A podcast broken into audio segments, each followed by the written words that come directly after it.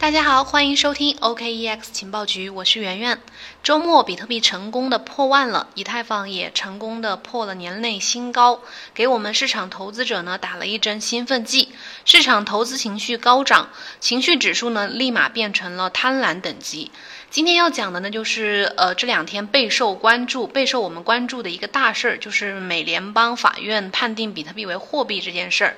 但是在讲之前呢，我先预告一下我们本周的粉丝福利一个直播课。我们本周四晚上，也就是7月30号晚上7点，将会举行一个 DeFi 主题的访谈直播。以太坊暴涨呢和今年这个 DeFi 的爆发和繁荣也有很密切的关系，而且 DeFi 今年被认为是一个牛市发动机这样一个功能和作用，但是很多人其实对 DeFi 不算特别了解，这其中的参与机会也不是很清楚。那在这个市场行情暴涨的背后，我们如何去抓住 DeFi 的热潮？我们会由浅入深的带你们了解 DeFi 的市场前景和参与机会。想听课的朋友呢，快加主播的微信17801575874，再念一遍17801575874，提前报名占个座。好，接下来我们来详细分析美联邦法院判定比特币为货币这件事儿。7月24号，美联邦法院判定比特币为货币，在国内区块链行业呢掀起了轩然大波。国内加密投资者呢都纷纷在惊呼说，2020年比特币10万美金不是梦，见证从量变到质变，变天了等等，就是非常激动不已。这条消息呢甚至还把比特币推上了7月25号上午的微博热搜，最高排名是第21位，财经网啊，还有一些福布斯中文网等等这些官微媒体都在转发，评论区也上演了一场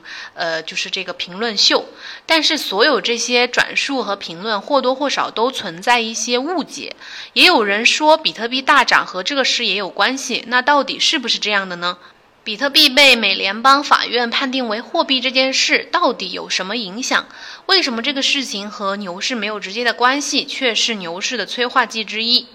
咱们先讲讲比特币被判定为货币这件事情的始末。根据彭博社25号的报道，美国哥伦比亚联邦法院上周五表示，比特币是一种货币，受华盛顿特区货币传输法案的约束。这个事情的背景呢，是美国哥伦比亚联邦法院拒绝撤销对一家比特币地下交易平台的经营者 Larry D.M. Harmon 的刑事指控。根据调查，这个 Harmon 呢是涉嫌为世界第2大暗网 AlphaBay 洗钱的金额超过3亿美元。早在去年12月份呢，这个 Harmon 就已经被哥伦比亚联邦大陪审团起诉。但是他的辩护律师呢，当时为他申辩说，比特币不属于货币，他的平台也不是美国法律之下的这个货币传输业务，所以打算借这个借口来给这个哈蒙洗脱罪责。但是这显然是不太可能的。根据彭博社的报道，哥伦比亚联邦法院首席法官 Baria A. Howard 写文章指出，货币通常是指一种交换媒介、支付方式或者是价值存储手段，而比特币就是这样的事物。换句话说，在这位法院的这个首席法官看来，在华盛顿特区货币传输法案的这个法律的条款之下，比特币就是属于货币。这个消息传出之后呢，比特币价格当时波动并不大，当时是大概9570美金左右，但是在随后的2天之内，比特币开始快速的拉升，目前在10100美元附近波动。哥伦比亚与华盛顿特区呢属于同一个地方，都是华盛顿哥伦比亚特区，简称华盛顿，又称华都、华府，美利坚合众国的首都。因此呢，彭博社报道中提到的哥伦比亚与华盛顿都是指向是一个地方。另外需要注意的是什么呢？是这个美国的法院体系其实是由3部分组成的，分别是美国地区法院、美国上诉法院、美国最高法院。关于联邦地区法院呢，也被称为联邦法院，或者是联邦地方法院。这个新闻事件当中提到的哥伦比亚特区法院就是属于联邦地区法院的这个范畴。事实上呢，比特币被判定为货币，在美国的法律界是早已有的共识。法院表示，这个尽管华盛顿特区的法律没有严格定义比特币的属性，但是法院还是将比特币判定为了货币。这一次的裁决意味着比特币在华盛顿特区货币传输法案下被视为货币。使用比特币和其他加密货币进行交易的公司呢，通常都需要获得各个州颁发的货币传输许可证。彭博社报表示，需要指出的是呢，多位业内法律的合规人士指出，比特币作为货币在美国行政和司法部门早就是一个共识。在美国从事比特币交易的平台需要获得 MSB 或者是这个 MTL 这些货币相关的执照。这个 MSB 呢，就是 Money Service Business 货币服务业务这个证，这个 MTL 呢就是 Money Transmit License 货币传输许可证，这两个就是一个货币相关的执照。正是如此，在美国开交易所呢，要分别申请50个州的执照。如果没有获得某一个州的认证，就不能在该州去开展这个交易业务。但是在金融界，比特币和以太坊呢，只是被认定为不是证券。早在18年6月初的时候，在旧金山举行的雅虎金融全球市场峰会上面， SEC 公司的这个融资监管部门的主管 William Hinman 就表示， SEC 将不会把以太坊和比特币归类为证券，还需要辨别货币和法币之间的差别。这次这个华盛顿特区货币传输法案认定比特币为货币，也就是说把它定义为是 money 而不是法币。 money 是这个经济实质上的一个货币，其实意思就是说是一种流通量大具有一定市场深度的通证。而法定货币的表达呢是 fiat currency， 是由主权国家发行的一种信用货币。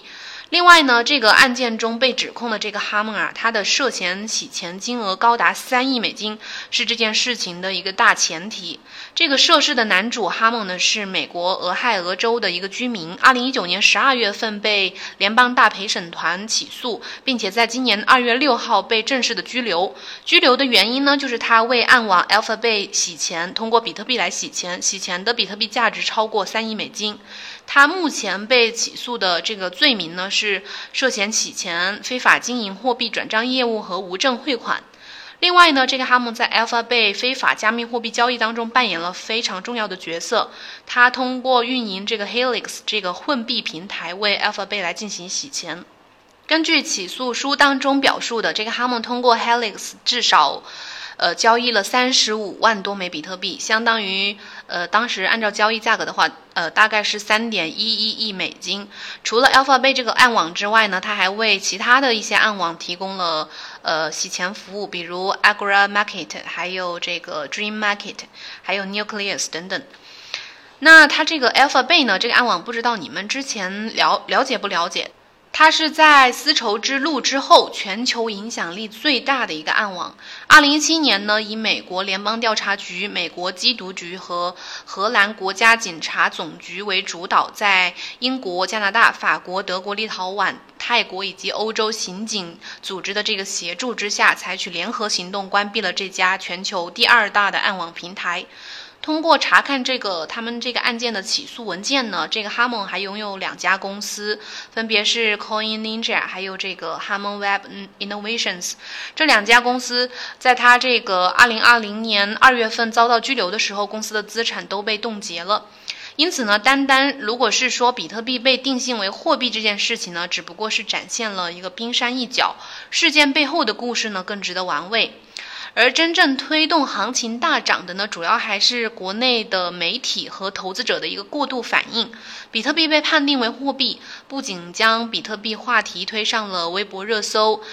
刚刚提到了说这些财经网啊，什么新浪财经啊等等这些官微都纷纷转发了这些事情。随着昨天这件事情的舆论发酵呢，比特币、以太坊等等这些主流加密货币呢都纷纷上涨，以太坊更是在3天之内上涨超过20%。那大家都在说牛市真的要来了吗？德鼎创新基金合伙人王月华26号在接受时代财经的采访时候，发表了对这件事情的看法，或许值得我们来借鉴参考。王月华表示呢，短时间来看，这些法律上的举措可以进一步的强化比特币的法律地位，进而得到传统金融的一个青睐和认可，可以增加整个币圈交易的热度。长远来说呢，将比特币定位为货币之后，美国的金融体系可以利用比特币的法定地位，大玩货币游戏，进一步割全球的韭菜。这一点也值得我们深思和应对。你对这件事情有什么不一样的看法呢？在节目下面留言告诉我。接下来比特币该涨到多少？来猜猜吧。今天的节目就到这里喽，感谢你的收听，明天晚上同一时间再见，拜拜。